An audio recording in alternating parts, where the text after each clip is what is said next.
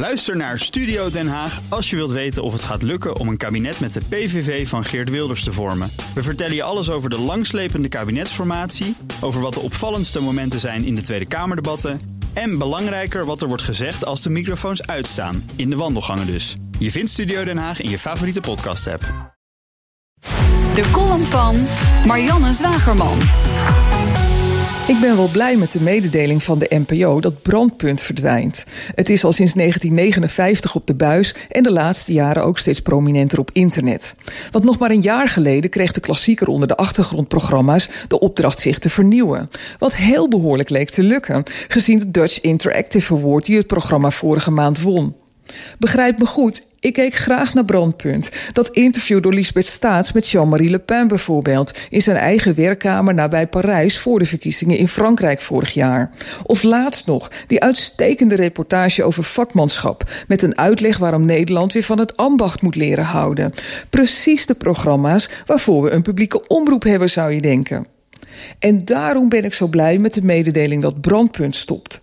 Zeker nadat het vorige kabinet besloot dat de NPO zich meer op maatschappelijke taken moet richten. Ten koste van amusement. Meer journalistiek dus. Meer reportages en documentaires. En minder ranking the stars.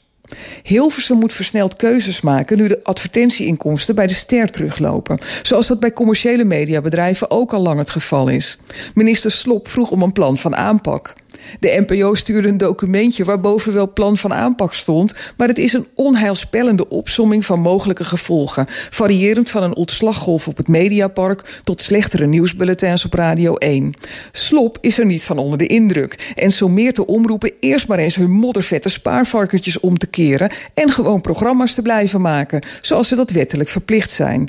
En daarom ben ik zo blij met de mededeling dat Brandpunt stopt. We hebben lang genoeg gekeken naar de treuzelende kalkoen die maar geen besluit kan nemen over het kerstmenu.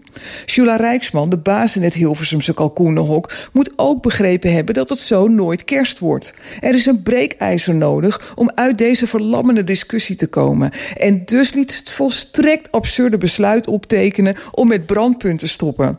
Slop hapte. Hij schreef de Kamer dat hij zich voortaan ook met de programmering van de NPO zal bemoeien. Geen weldenkend mens wil in een land wonen waar ministers over de inhoud van de tv-zenders gaan. De oplossing is eenvoudig en onvermijdelijk. Slacht de kalkoen. Red brandpunt. En de column van Marianne Zwageman lees en luister je terug op bnr.nl en in de BNR-app.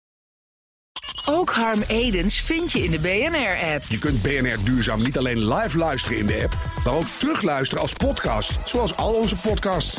En naast dat de BNR-app Breaking News meldt, houden we je ook op de hoogte van het laatste zakelijke nieuws. Download nu de gratis BNR-app en blijf scherp.